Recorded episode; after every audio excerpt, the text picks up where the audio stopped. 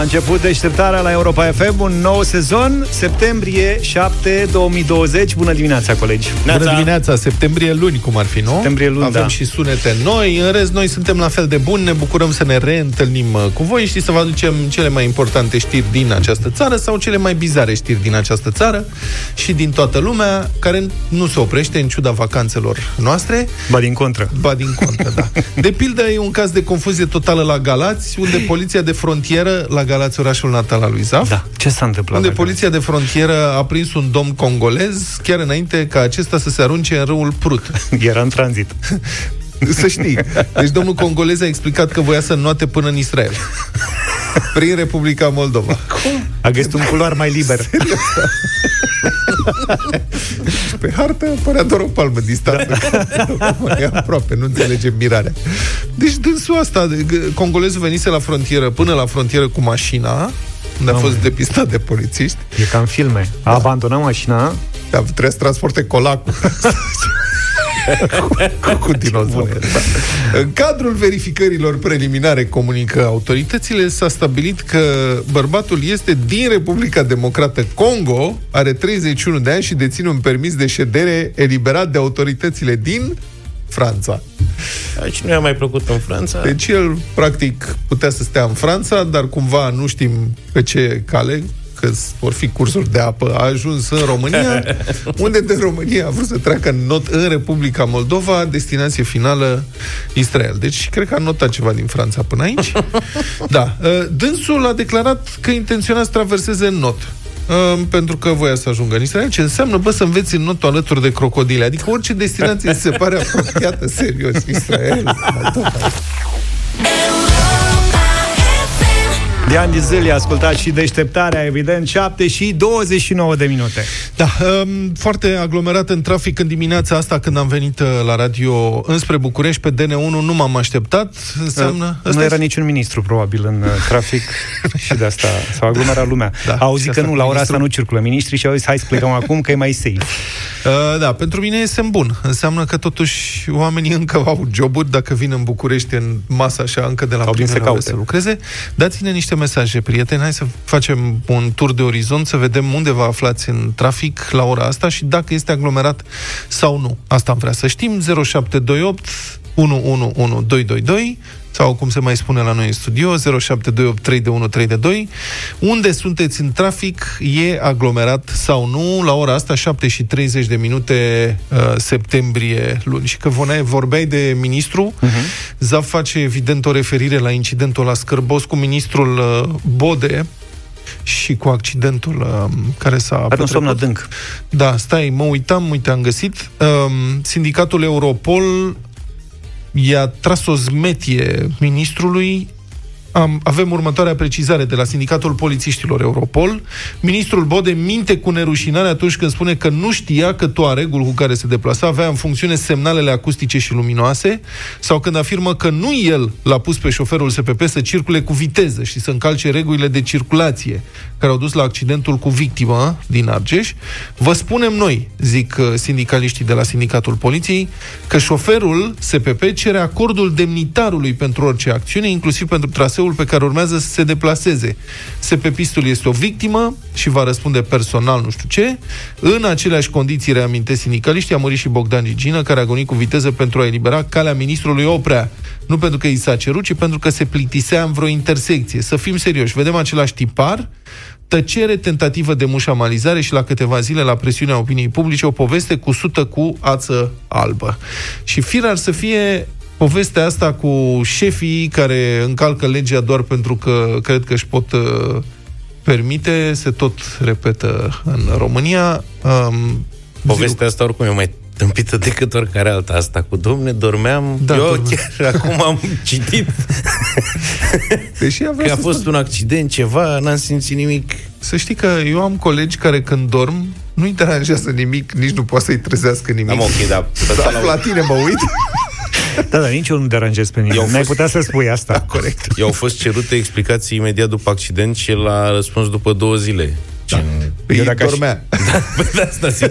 Eu dacă aș fi ministru și aș dormi pe bancheta din spate, eu cred că la n-ar putea conduce niciodată. nu s-ar auzi, nu s-ar auzi gândind. Uh, oare cum în aceeași ordine de idei astăzi intră în emisie și Cătălin Stribrea cu România în direct? Cătălin, bună dimineața, ești în direct? Neața, Ce te mai azi? Bună, di- Bună dimineața! Chiar asta e tema. Aha. Știi, o să vorbim despre ministrul Bode, dar așa ca exemplu, știți cum e? Domnul Bode este exemplul stăbismului în România. Ștăbism, ștăbism, ce Ștăbism, da. termen. E foarte potrivit Ștăbism. termenul ăsta, ștăbism. Asta este o, o viroză care afectează uh, România de decenii întregi.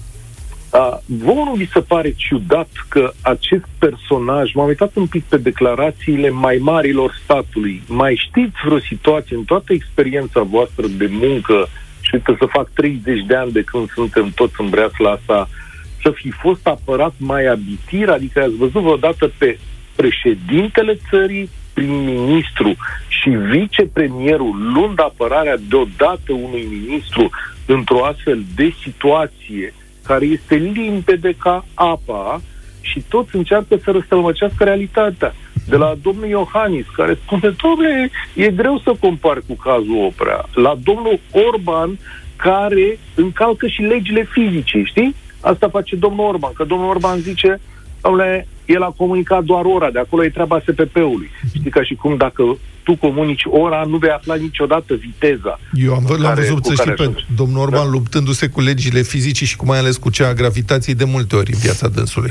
Uh, e foarte probabil. Și atunci am stat să mă întreb de ce cei mai importanți oameni din statul român sar în apărarea domnului Bode. Cine e domnul Bode ăsta? Adică ce a făcut el? Lasă vreun miracol în urma lui?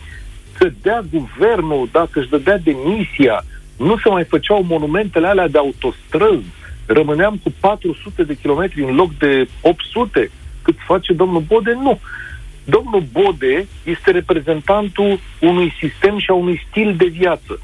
Toți băieții ăștia beneficiază de girofar, sepetist, cărător de palton, știu eu tot felul de drepturi din asta care, care le scurtează drumul. În loc să ajungi la Sibiu în patru ore, zic și eu, poate ajungi în două ore și jumătate. Uh-huh. Și atunci, dacă iei girofarul, s-ar putea să nu mai fie nimic. Ia gândiți-vă voi un pic cine ar fi domnul Bode în trafic, fără girofar.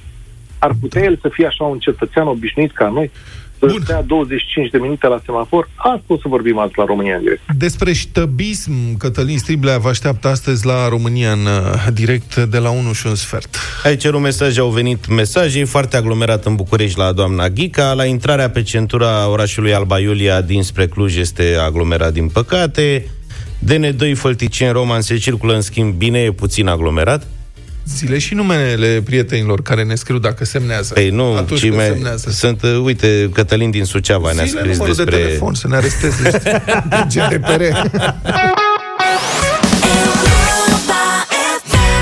Cea mai bună muzică de ieri și de azi la Europa FM Everything But The Girl Am ascultat Missing la 7 și 43 de minute Apropo de ce vă e dor Mie mi-e dor să zbor cu avionul Rău de tot N-am mai fost într-o vacanță cu avionul de vreun an Mie mi-e doar de destinație. Nu mi-e Da, doar de, de zbor destin- în sine cu avionul, că na. Adică, băi, dacă s-ar putea zbura la business, atunci da, mi-ar fi și mie dor. Dar la În economie avion, e nenorocire. întotdeauna e important Acum mai văzut cine stă în față Nu cine stă stânga-dreapta Că la din față, dacă se lasă pe tine, uite Ah. așa S-a terminat Știi că existau într-o vreme, au fost mare scandal. Existau mai ales în Statele Unite, erau niște dispozitive, le montai de-astea rabatabile.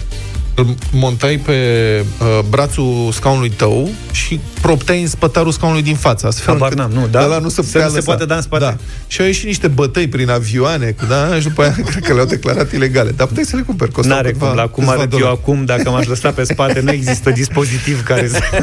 Dar apropo de asta, criza companiilor aeriene, adică f, trăiesc într-un univers cu totul nou și neașteptat și le e foarte greu să se adapteze, au probleme reale. Uh-huh. Pierderi foarte mari. Citeam la un moment dat că nu știu, de exemplu, cum să facă prețurile. Că până acum făceau prețurile folosind uh, experiența istorică, big data. Au algoritmi care calculează cum să stabilească prețul într-o anumită zi.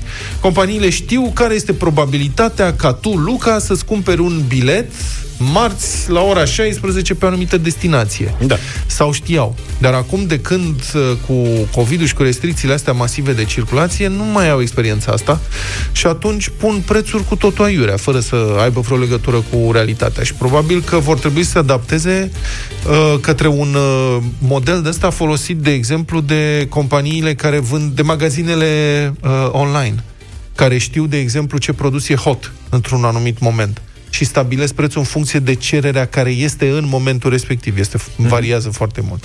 În altă ordine de idei, uh, încearcă, de exemplu, asta mi se pare o încercare disperată, să câștige niște bani prin vânzarea unor produse care se oferă la bord.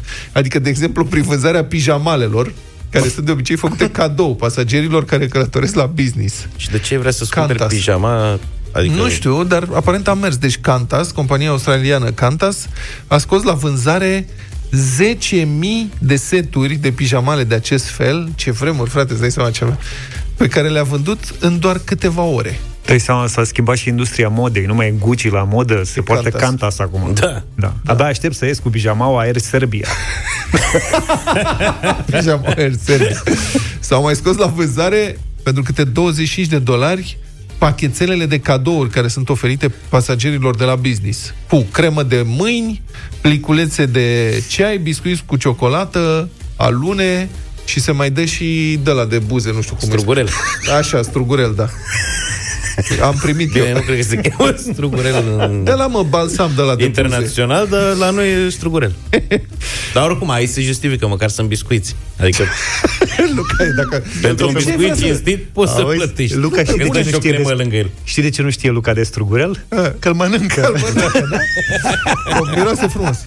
Sau, de exemplu, compania aeriană uh, canadiană Air North oferă servicii de livrare la domiciliu a alimentelor care, în mod normal, sunt servite în timpul zborurilor. Meniul include plă- aici, nu cred. plăcintă cu carne pentru 6,88 dolari și o selecție de cheesecake pentru 13,99 dolari. Eu nu, adică nu mi-aș fi putut imagina în veci că există cineva care ar vrea să cumpere orice de mâncare da. de la avion. Adică, serios, este disperarea de pe lume. Acolo comanzi de mâncare numai de spaimă, dacă e să dai bani pentru asta. Ultimele mele zboruri au fost pe curse interne, iar sandvișurile alea cred că au uitat și un ca ai primit sol. sandwich pe cursă internă? Da, am primit Ce sandwich, că era doar pâine.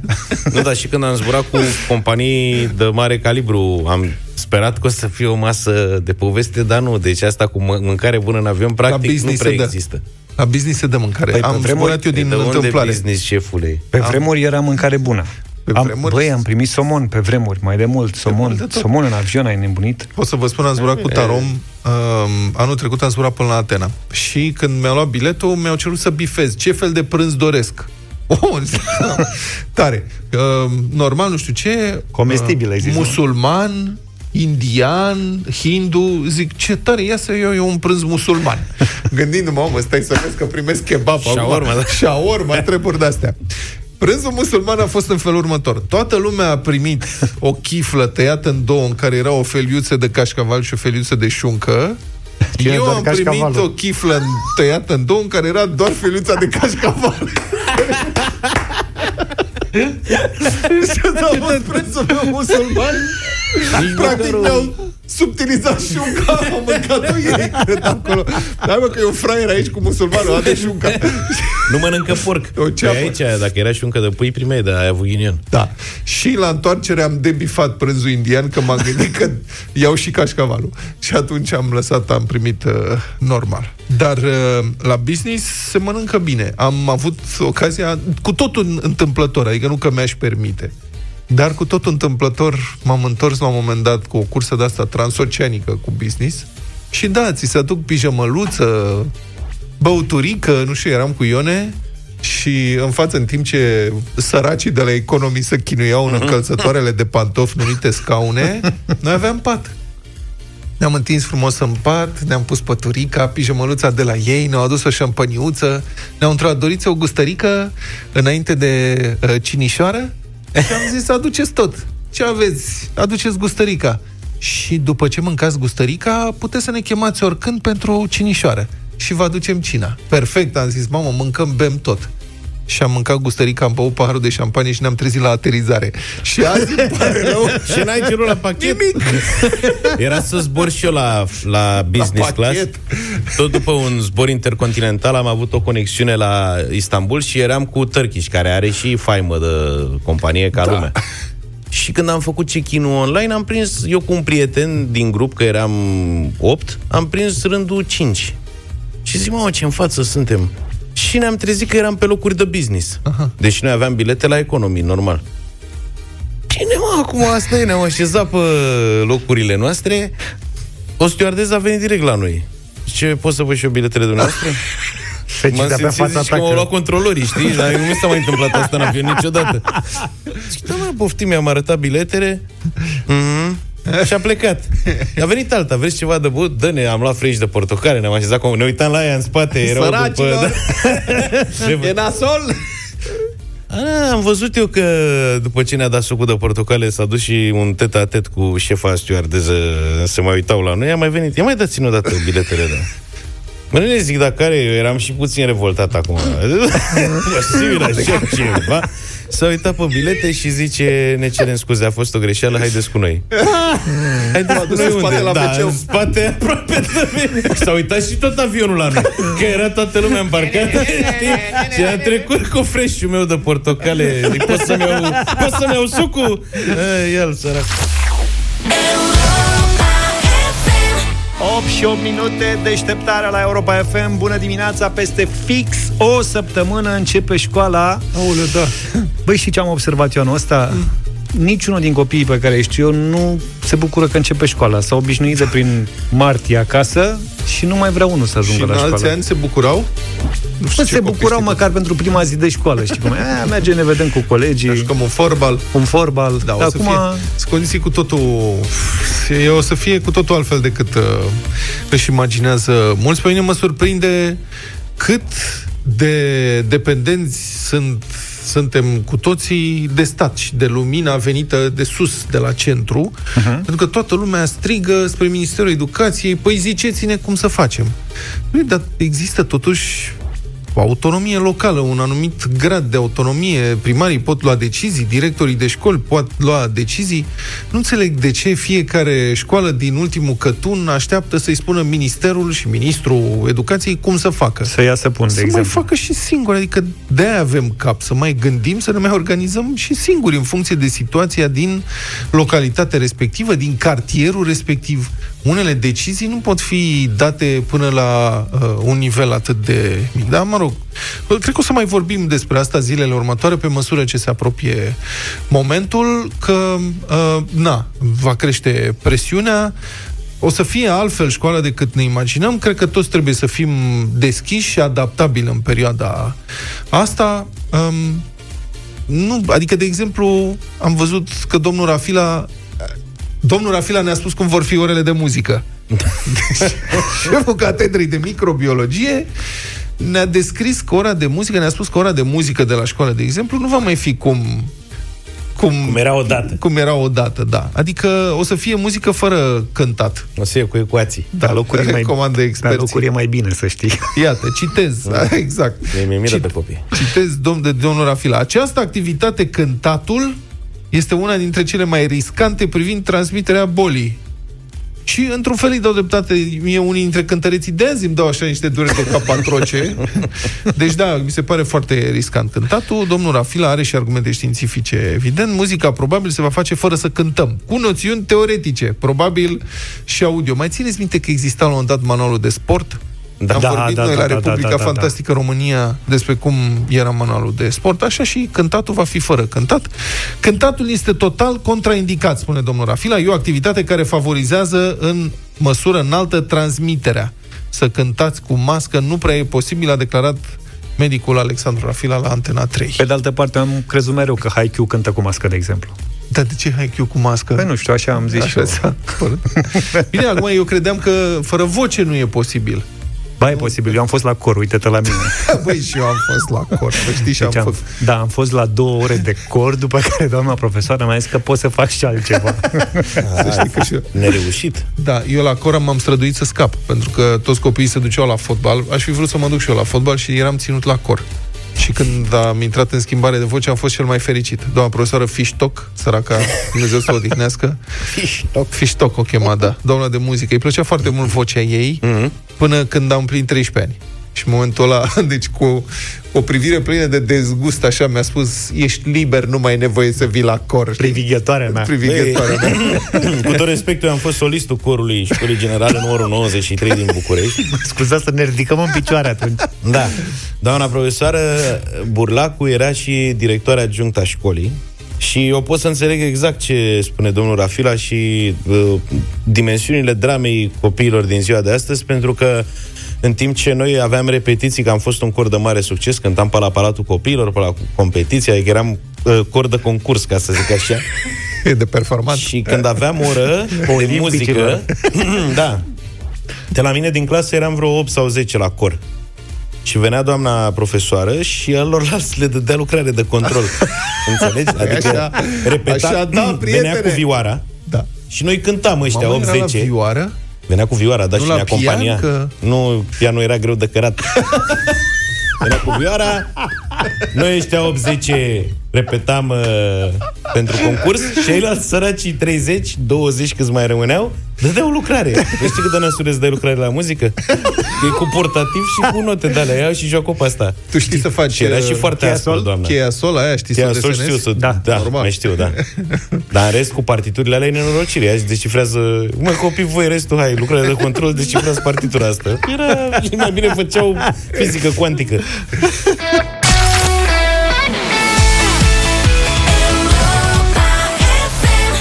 8 și 21 de minute, Jerusalema.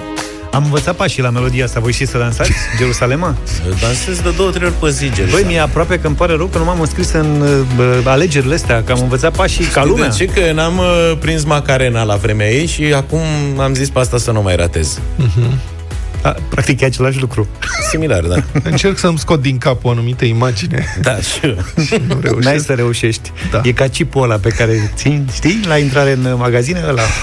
Da, vorbim despre alegeri, știți, barometrul lunar Europa FM IMAS are și teme suplimentare și una dintre ele a primit răspunsuri remarcabile, am vrea să vorbim nițel despre asta. Este o întrebare uh, care a încercat să evalueze gradul de satisfacție sau de nemulțumire al românilor față de administrațiile locale, față de primarul care se află în funcție. Și, în general, cam în toată țara, oamenii sunt mai degrabă mulțumiți de primarul în funcție, cu o singură excepție foarte mare. Capitala României, București, este la cel mai ridicat nivel de nemulțumire față de activitatea primarului, potrivit barometrului Europa FM, realizat de IMAS, chiar înainte de a începe campania electorală. Mai mult de jumătate dintre bucureșteni se declară nemulțumiți sau foarte nemulțumiți la nivelul întregii țări. 36,2% dintre români se declară nemulțumiți sau foarte nemulțumiți de primarul din localitatea lor, deci puțin mai mult de unul din trei, cum ar fi. Pe regiuni, situația e mai bună în Transilvania, puțin sub 31% nemulțumiți, în Moldova proporția se apropie de 36%, în Muntenia trece de 37% dintre locuitori, dar Bucureștiul, cum spuneam, este la mare distanță ca procentaj al nemulțumiților, peste 53%. Este o situație excepțională și remarcabilă, pentru că Bucureștiul face excepție în acest peisaj și, uh, de altfel, mai mult de 38% dintre bucureșteni s-au declarat chiar foarte nemulțumiți de activitatea primarului. Acum, întrebarea s-a referit la primar, nu la primarul de sector sau la primarul general. Uh-huh. Și uh, ăsta este rezultatul. Barometru, după câte știți, face parte din seria de sondaje comandate de Europa FM lunar de 2 ani încoace. A fost realizat în perioada 6-26 august pe un eșantion de 1010 persoane și are o marjă de eroare de 3,1%. Mai sunt și alte uh, date, uh, le găsiți, uh, toate celelalte teme de actualitate le găsiți uh, pe site-ul europafm.ro și colegii de la știri uh, vor da și ei mai multe amănunte. Și în contextul ăsta să spunem că um, echipa de la Code for Romania a lansat un nou site în ecosistemul lansat uh, dedicat alegerilor. Se cheamă votromania.ro este o platformă care uh, practic ne explică pe înțelesul fiecăruia dintre noi ghidul electoral al alegerilor locale putem să verificăm, alături de documentele și de procedurile necesare pentru a vota, și care este secția la care suntem arondați în funcție de statutul fiecăruia. Deci dacă avem vreo nedumerire sau nu știm unde să votăm, intrăm pe votromânia.ro, trecem acolo datele și aflăm toate aceste detalii. Unul dintre cei mai populari preoți din România, părintele Calistrat de la Mănăstirea Ieșeană Vlădicene, a anunțat că este bolnav de COVID și că a fost uh, nevoit să se interneze în spital. Îi urăm multă sănătate și să treacă cu bine prin această încercare și când spuneam că este unul dintre cei mai populari preoți din țara noastră, nu glumeam, uh, are 750 de mii de like-uri pe Facebook. Wow! Trei sferturi de milion. E un influencer în toată puterea cuvântului și Evident că veni vorba, cuvântul soare mare greutate. De aceea ar fi important să știm ce a făcut părintele ca să se protejeze de această boală deosebit de contagioasă, care, din păcate, știm, poate avea efecte foarte dure în unele situații. Părintele Calistrat a vorbit public despre metodele cele mai bune, în opinia Sfinției sale, pentru ca cineva să se protejeze de infectare. Sigur, nu par să-l fie ajutat, dar tocmai de aceea e bine să-l ascultăm, ca să învățăm uh, Măcar din asta, adică să învățăm din greșelile altora.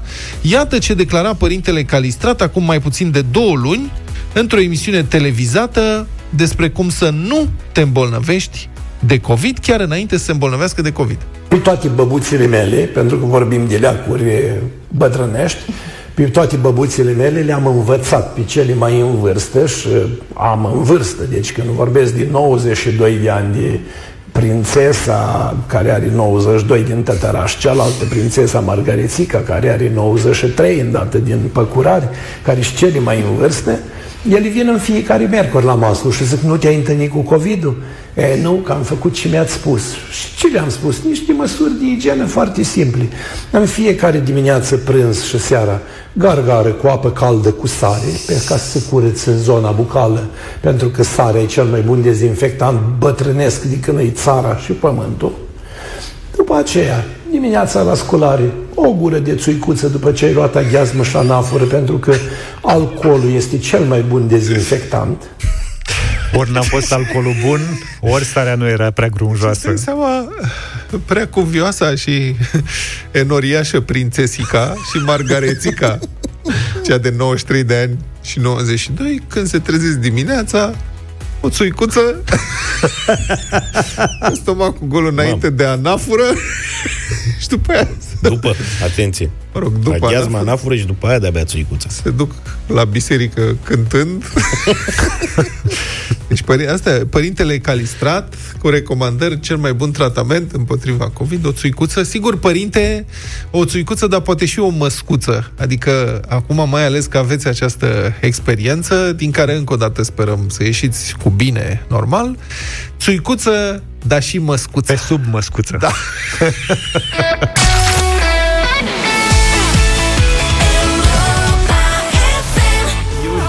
What You Give, New Radicals la Europa FM 8 și 46 de minute. Reamintiți-ne, domnule Zafiu, cum ați început dumneavoastră emisia postului Radio Europa FM? Stăteam pe scaun. Acum 20 de ani. și ce Avem ai spus? emoții și am greșit butoanele un pic. Da, Iar? Dar nu s-a prins nimeni. Da. Vezi? Ai o declarație în exclusivitate. Serios, ai greșit butoanele? Am greșit și am dat drumul la o piesă pentru că pe atunci butoanele de pe mixer nu erau de on și off, nu erau două butoane, era un singur buton. Și mi-a tremurat mâna pur și simplu și am dat drumul la un holograf. Ah, ok, deci prima piesă difuzată n-a Nu, fost prima John piesă Lennon. mi-a ieșit și după aia trebuia să fie altceva, dar am schimbat din uh, mers, practic, uh, practic a ieșit. Și ai spus, ascultați Europa FM. De acum suntem împreună. Viața se schimbă. Viața se schimbă, sau viața s-a schimbat, cum ai Da, zis. viața s-a schimbat. Da, vezi? Într-un fel ai fost... Uh, Anticipam acum 20 a, da, de ani. sau- ai știut că viața o să se schimbe și ce s-a schimbat viața dacă ne uităm acum în jurul nostru. Dar noi toți împreună cu voi, prieteni, am construit împreună încă de la început aici la Europa FM un radio de milioane de români. Și uite, după 20 de ani viața chiar s-a schimbat într-un mod în care nu ne-am fi imaginat, n-am fi crezut că ar fi posibil, dar la Europa FM o să rămânem însă împreună pe aceeași frecvență. Și acum, poate mai mult ca oricând, prieteni, ne așezăm și mai aproape de voi, ascultătorii noștri, iar în vremuri de mari incertitudini, noi vrem să vă menținem speranța vie, pentru că avem încredere că va fi bine. cumva. Și știm că e o perioadă dificilă pentru mulți dintre voi, care vă pregătiți să-i trimiteți pe cei mici la școală în condiții cu totul neobișnuite. Știm că vă luptați cu o presiune psihologică deosebită în această perioadă, așa că l-am sunat pe psihologul Gaspar Gheorghi în această dimineață. Bună dimineața! Bună dimineața! Cu această întrebare, care e cea mai bună cale pentru părinți și pentru cei mici, desigur, de a face față stresului acestei situații nemai întâlnite. Probabil că cea mai bună cale este aceea în care părinții și copiii rămân în continuare uniți și asta înseamnă că noi, adulții, va trebui să facem tot posibilul pentru a-i susține înainte de toate din punct de vedere emoțional pe copii. Pentru că începutul școlii, chiar dacă e pandemie, chiar dacă nu e o perioadă nu tocmai ușoară pentru unii dintre copii, unii dintre ei se confruntă cu stări de anxietate, de neliniște, o serie de îngrijorări. Acum mai sunt și toate aceste restricții care fac ca disconfortul să crească și mai mult, ceea ce înseamnă că majoritatea copiilor, mai ales dacă vorbim de școlarii mici, au nevoie să fie pregătiți un pic înainte. Asta înseamnă că noi mai avem poate o săptămână, poate două, trei, depinde de data la care începe școala, în care timp în care să ajutăm pe copii cumva să se acomodeze acestui nou context de viață. Eu, începând de săptămâna trecută, i-am încurajat pe părinți să practice acasă regulile noi care vor exista la școală. Și anume să stea una, două, trei ore pe zi, depinde de cât poate tolera fiecare copil cu masca pe față și să facă o serie de activități pe care le vor face și la școală. Să scrie, să citească, să facă din tema de vacanțe și așa mai departe, pentru ca creierul copilului să se obișnuiască un pic cu tot ceea ce va veni de aici încolo. După care e bine ca părinții să fie pregătiți din punct de vedere psihologic și să se aștepte la diferite comportamente nu tocmai dezirabile din partea elevilor atunci când ei vor veni acasă. Pentru că de cele mai multe ori, spre deosebire de noi adulții care putem pune în cuvinte ce ne deranjează, care e sursa de disconfort, copiii nu funcționează așa și la copii ne dăm seama că nu sunt în regulă din felul în care se poartă, din comportamentele în care se implică.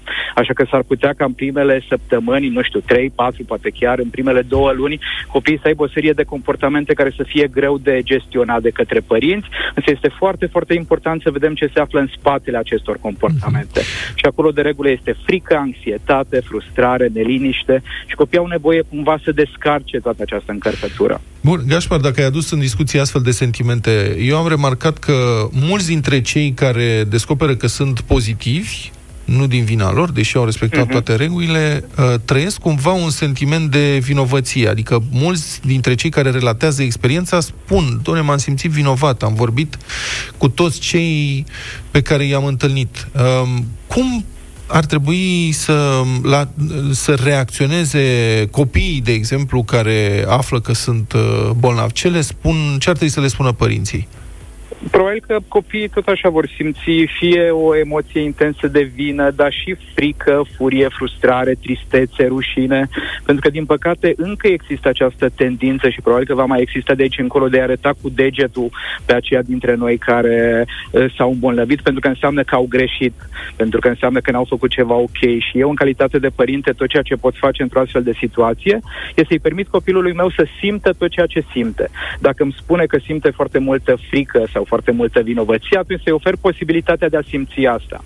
Din păcate, cu cele mai bune intenții, noi adulți încercăm să minimalizăm emoțiile copiilor, să le spunem că nu ar trebui să simți vinovăție, nu ar trebui să simți frică. Din păcate, asta nu ajută, pentru că emoțiile noastre nu pot fi schimbate ca o haină care a fost pătată. Mi-am pătat tricoul și îl voi schimba foarte, foarte ușor. Emoțiile au nevoie să fie acceptate, au nevoie să fie exprimate, au nevoie să fie descărcate.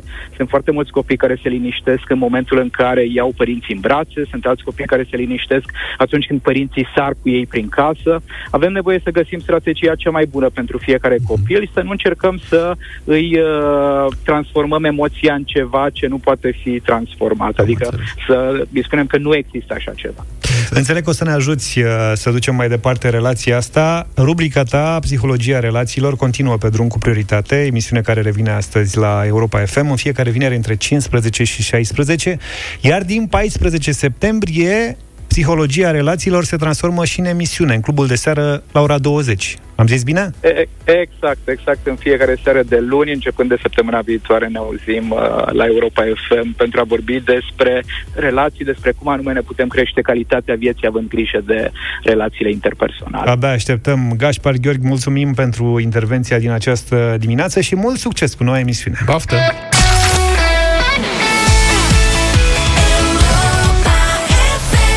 Petrecerea continuă în deșteptarea la Europa FM, 9 și 9 minute, Avem Neața. o, situa- Neața, da, avem o situație cu un englez foarte bizar, nemai întâlnit. Vinde 28 de sticle de whisky. Nu e englez. Hmm? Dacă Da. le vinde și nu le bea, nu e Da, englez. sunt, asta e, că asta m-am uitat, sunt 28 de sticle de whisky cu whisky în ele, că așa mai am și eu prin cămară niște sticle de whisky goale. 28 de sticle de whisky cu whisky în ele ar vrea să-și cumpere o locuință din banii adunați. Ce whisky e, tată? E, e un tâlc aici, deci dânsul are 28 de anișori, Da. mă înțelegi? 28 de ani, 28 de sticle, Ok. Ha?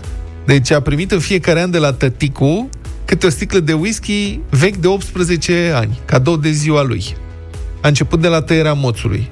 Adică la La- tăierea moțului, tăticu i-a adus o sticlă de whisky pentru copilași. Ce ai adus tu? Păi, s- să udăm moțul.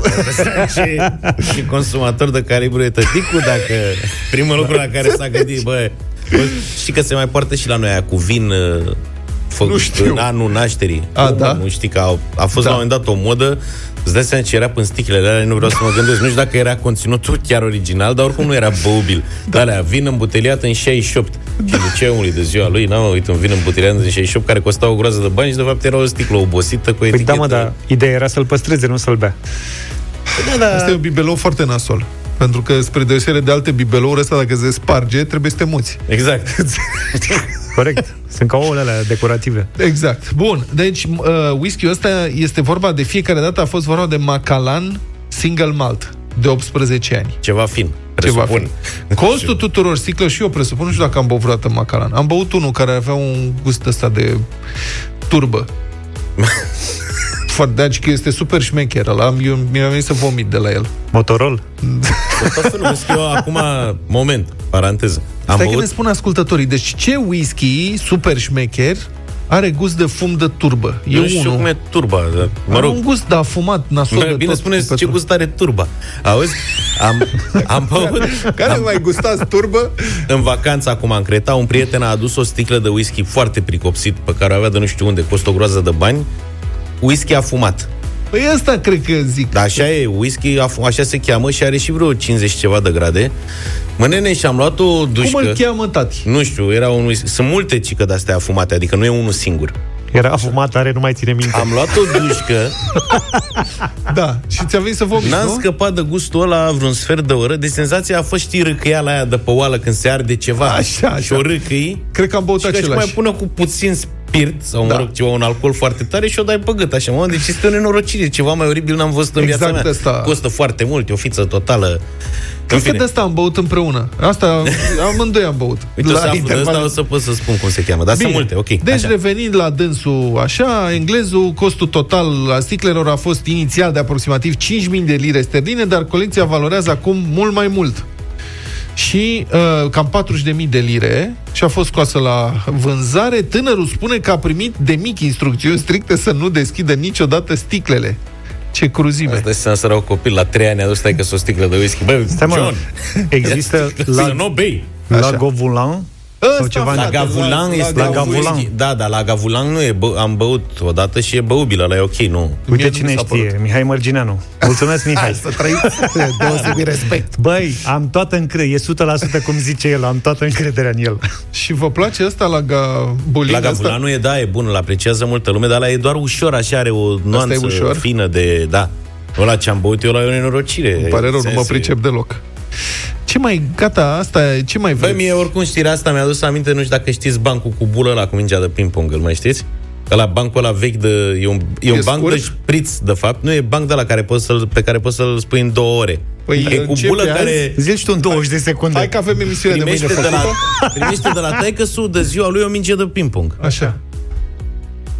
Și la cerere. El a Nici, cerut. înțeleg că durează două ore, dar nici Da, nu și grăbești. începe. La 10 ani, bulă iar îi spune, "Tă- tată, eu anul ăsta de ziua mea mi-aș dori o minge de ping-pong. Păi ți-am luat și anii trecuți o minge. Tată, eu vreau tot o minge de ping-pong. și face bulă 17 ani, că aici zic, îl lungești cât vrei tu. Așa. Și la majorat, la, la căsătorie, ce dar de nuntă îți dorești, tată? Tată, eu aș vrea o minge de ping-pong. Păi, dar noi mă nevoie de o casă, de o mașină, de... Nu, tată, eu mă mulțumesc cu o minge de ping-pong. Și tot așa până când va ajunge bulă bunic, nepoții iau o minge de ping-pong și ajunge pe patul de moarte bulă după ce ai spus bancul două ore, repet, Și unul dintre nepoții îl întreabă, bunicule, dar noi n-am înțeles niciodată că matale de 90 ceva de ani primești de Ah, fiecare dată știu. mici de ping-pong. De ce Așa. ți-ai dorit? Păi pentru că ne poate și a murit bună.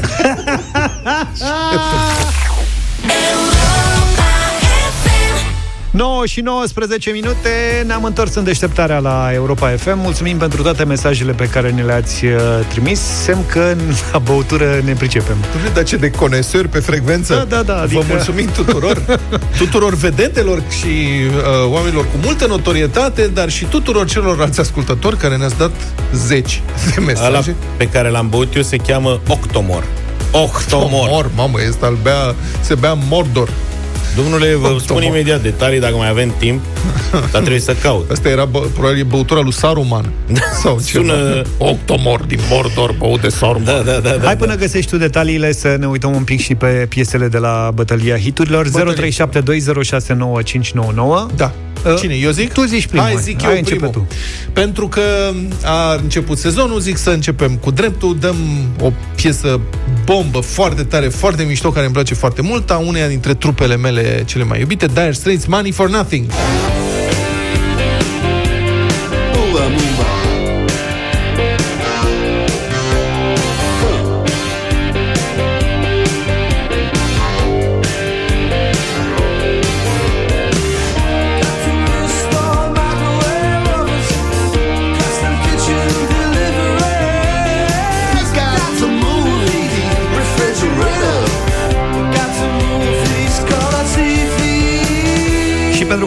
că ne-am întors la muncă, eu am zis să îmbinăm utilul cu plăcutul și am ales-o pe Rihanna. Work! Work, work, work, work, work, work. You see me happy work, work, work, work, work, work. You see me do me dirt, dirt, dirt, dirt, dirt, dirt. There's something about that work, work, work, work, work, work. When you walk a line, line, line, line, line. I'm in the car. Rihanna și Drake. Dacă vreți să-l ascultați și pe Drake, votați uh, piesa asta. Eu m-am gândit uh, de direct când mi-ați propus să facem o bătălie cu tema muncă, m-am gândit la odihna de după și am ales Beatles A Hard Day's Night.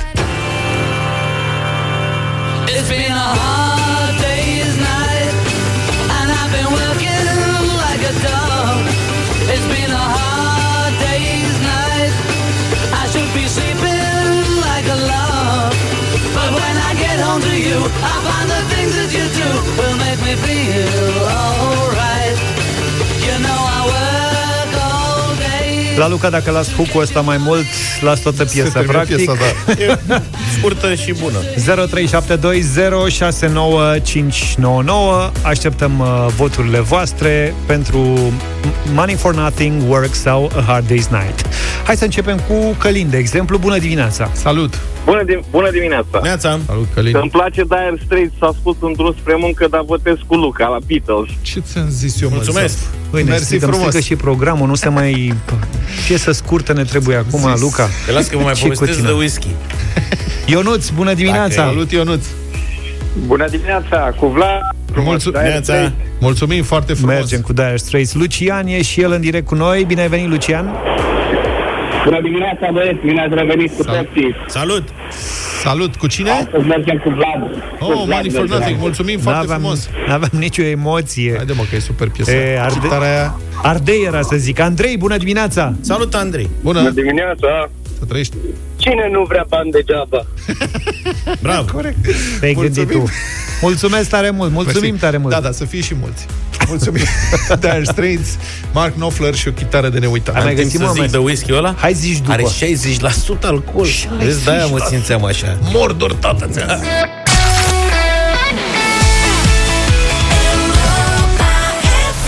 9 și 34 de minute, cel mai mult subiectul ăla cu whisky l-a prins pe Luca. Văd că e în cercetări. Da, e... mă, pentru că nu contenesc să vină mesaje la Da, mă, da. 07283132. În subiectul ăsta teoria e...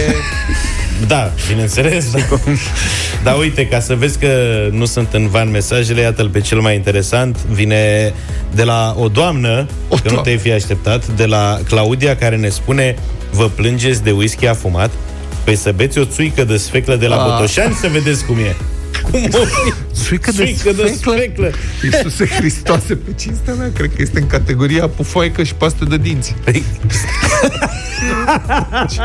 Serios? Țuică de sfeclă? Da, merge cu șunculița Iată. fumată, că e fumată și aia.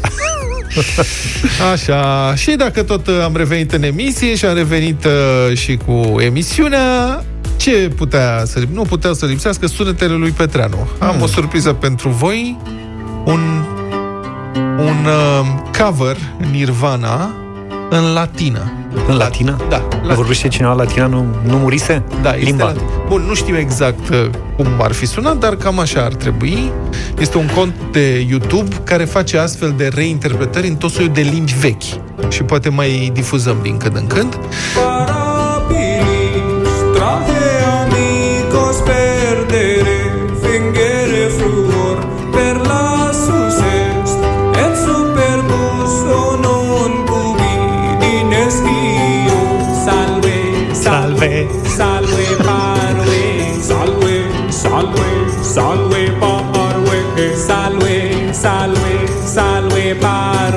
salve, salve, salve, sine luce, ancor vinus, oblectate, Era chinuială mare pe vremea aia. Ce să zic? Deci, practic, au luat versurile, le-au tradus în latină, nu? Da, au și le adaptat cântă. și orchestrația. Da, Am da. observat că n-are chitară electrică, că nu se exista pe Da, vremea adică aia. este și cu instrumente antice Mhm. și cu mișcarea antică, construcția muzicală respectivă și totul în latină. Eh?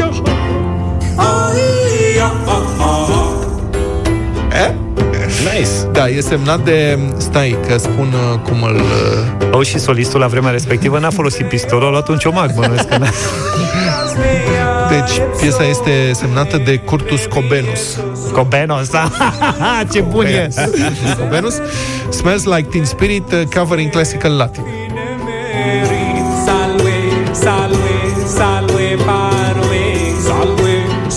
E cea mai tare. mi se pare. Salve, salve. Vezi că are un V moale, nu zice Da, da, da. salve. Salve. Salve. Da, voi ați făcut latină la școală? Da, bineînțeles. Dar Știi că eu am crezut vreo două trimestre că profesoara când ne saluta zicea salve te pueri. Și eu credeam că zice salve te pueri. Și m-am întrebat vreo, ce este te pueri ăsta?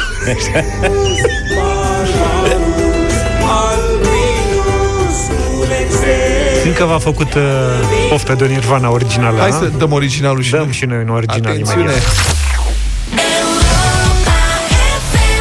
Savage Love! Puțin TikTok n-a omorât pe nimeni. Un la final de lucru, emisiune. da, un lucru deosebit pe care trebuie să-l știți despre ziua, ziua de azi, ceva ce nu ne-am fi imaginat vreodată. Unul dintre Beatles a fost condamnat de un tribunal pentru plagiat și a trebuit să plătească daune de aproape 2 milioane și jumătate de dolari în banii de azi.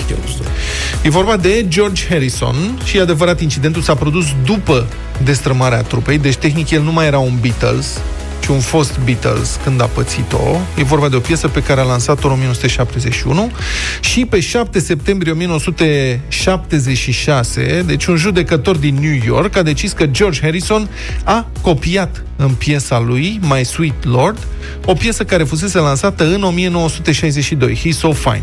Și iată piesa lui, o să le dăm acum să vedeți, uh, să faceți comparația. Deci iată piesa lui Harrison, care era un hit la vremea respectivă, a ajuns pe primul loc în topuri. My sweet Lord,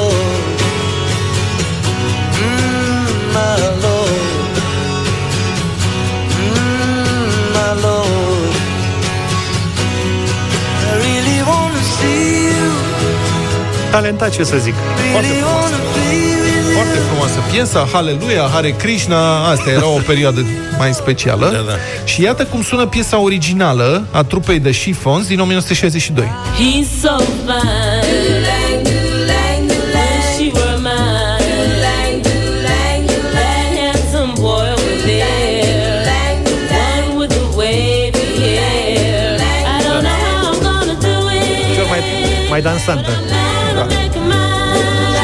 Dacă vreți, iată-le mixate, originalul și copia, și ia încercați să faceți diferența.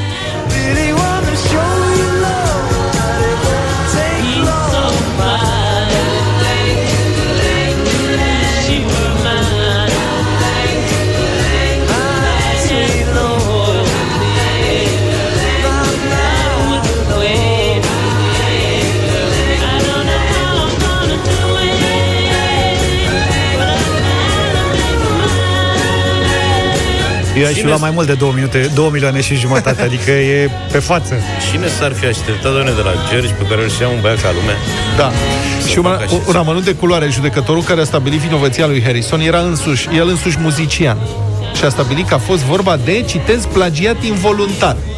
Aș. Cu alte cuvinte, plagiatorul ar fi auzit la un moment dat piesa originală, i-ar fi rămas în minte până când i s-ar fi părut că e a lui. Și nu e chiar o glumă. McCartney, de exemplu, a zis întotdeauna că a compus mega hitul Yesterday în vis. Pur și simplu a visat acordurile și când s-a trezit a dat fugă la pianul din sufragerie ca să noteze acordurile înainte să le uite, după care, măcar ne-a povestit, Da, da, da. că a verificat pe unde a putut săptămâni la rând, dacă nu care cumva piesa lui exista deja și el plagiase fără să vrea. Chestie care se cheamă, de fapt are și un nume științific, se cheamă criptomnezie. Asta cred că a avut și ministrul săracu, vezi? și noi a visat Bine. un accident. Și ca să închid asta, dacă vreți să știți, și Lennon a avut o problemă de acest gen cu plagiatul. În piesa lui Come Together, el a folosit cam aceeași construcție ca Chuck Berry în piesa You Can Catch Me. Doar că Lennon a căzut la o înțelegere cu acuzatorul și n-a mai ajuns la proces. Și domnul Ponta a visat lucrarea aia de diplomă, i s-a arătat în vis. Bun. Um, și cu asta emisiunea noastră se apropie de sfârșit, dar nu Chiar se înainte... termină. Eu zic că s-a terminat, dar... Da. Da, hai că mai trebuie să mai dați câteva secunde să uh, spun mulțumesc ascultătorilor noștri pentru faptul că, din nou, Europa FM are rezultate foarte bune în sondaje. Iată un uh, comunicat pe care l-am primit uh, adineauri de la colegii de la marketing. Europa FM este cel mai ascultat post de radio privat în orașele din România. Potrivit studiului de audiență radio desfășurat în perioada 27 aprilie-16 august 2020, Europa FM conduce în clasamentul stațiilor private în urban cu o cotă de piață de peste de 10,5%. În total, peste un milion și jumătate dintre români aleg să-și petreacă fiecare zi ascultând Europa FM. Vă mulțumim! Mulțumim, se cade să bem o bere. Unde zi, na, ce bere mea? Unde ziceai că ții whisky-ul ăla cu... Nu, nu, nu, ăla nu. Uze- A? Nu? Păi nu sărbătorim. Să- sărim cu o bere. Sunt cifre bune. Cam atât pentru astăzi. Ne auzim mâine dimineață, puțin înainte de șapte. Numai bine! Toate bune! Pa, pa!